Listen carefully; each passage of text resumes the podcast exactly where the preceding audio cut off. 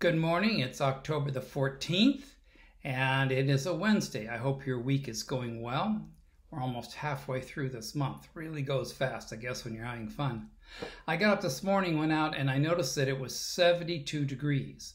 And that for us is wonderful because sometimes you get up and it's 80 or 85 and it's humid. And today it wasn't humid, it was beautiful, 72. I understand we're not going to have any rain today, so so we're getting our winter. Our winter is our dry season. And it's a beautiful time of year down in southwest Florida. I know I hear a lot of you going, oh, but way up here is already cold.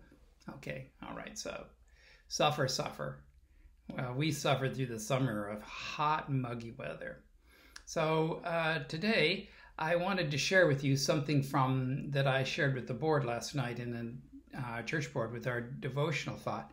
And I thought if you were on the board and listening to this, sorry, you get to hear it twice or pass. Okay. So here is this story. Um, I don't know if you've been watching in the news, but there's a fellow by the name of Kyle Burgess. Uh, Kyle Burgess lives in Colorado. Well, he was out near Provo, and as he was out taking his two mile run, he came across some kittens out on Slate Creek Road. Slate Creek kind of rode out into the wood, out into the brush.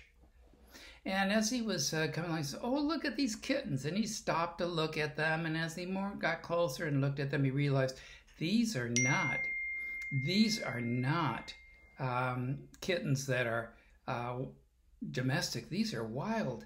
And then he realized, I bet the mother is around her. Well, sure enough, the mountain lion was there, the mother mountain lion was there, and started chasing after him.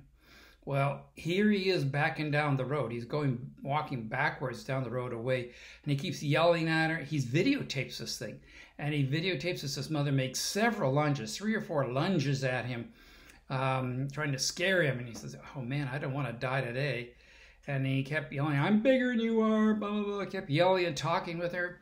Eventually, this goes on for about six minutes. Eventually, he picks up a rock and throws it at her, and that got her to get off it, and she went back to her babies. And then he says, Well, I guess I won't take that way again. Well, um, courageous, huh? Courageous. So he asked. Uh, so, so, so some of the experts were looking at this, and they were saying, "Is this is this something that um, we should do?" And they said he did everything right. He kept his face towards the uh, animal. He kept talking. He kept appearing big. Uh, he kept yelling at him, yelling at the mother uh, mountain lion. And eventually he picked up a rock and threw it at him. Didn't hit the cat, but scared it off. I said he did exactly what you should do. He was courageous, I suppose, when he was threatened with his life. Do you find that interesting? Courage. Is that what you have done? I think I learned something. If I ever come across something like that, to be sure that uh, you know I stay big, large, yell, make a lot of noise. Hopefully, I don't have to face that.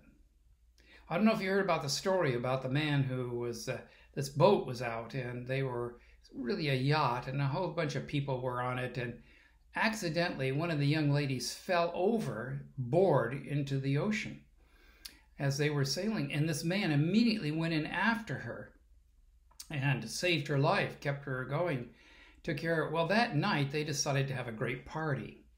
And so the party they had, the party they had for him, um, were celebrating. Everybody was so happy that what had happened. And he was the guest of honor and he was sitting at the captain's little table and it was great things and everybody was happy. Well, um, finally, they said, Well, can you say a few words? You're the hero of the hour. And he was kind of very sheepish about it. And he kind of stood up and said, Well, well who pushed me?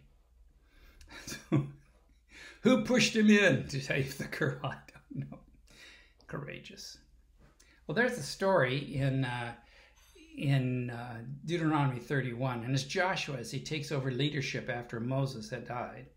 Very end of uh, the Pentateuch, which is the first five books of the Bible.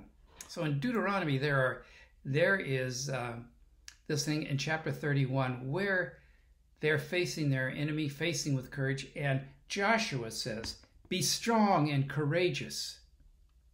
Do not be afraid or terrified." Because of them, for the Lord your God goes with you. He will never leave you or forsake you. Good, huh? Never leave you. How's your courage today? Are you of courage?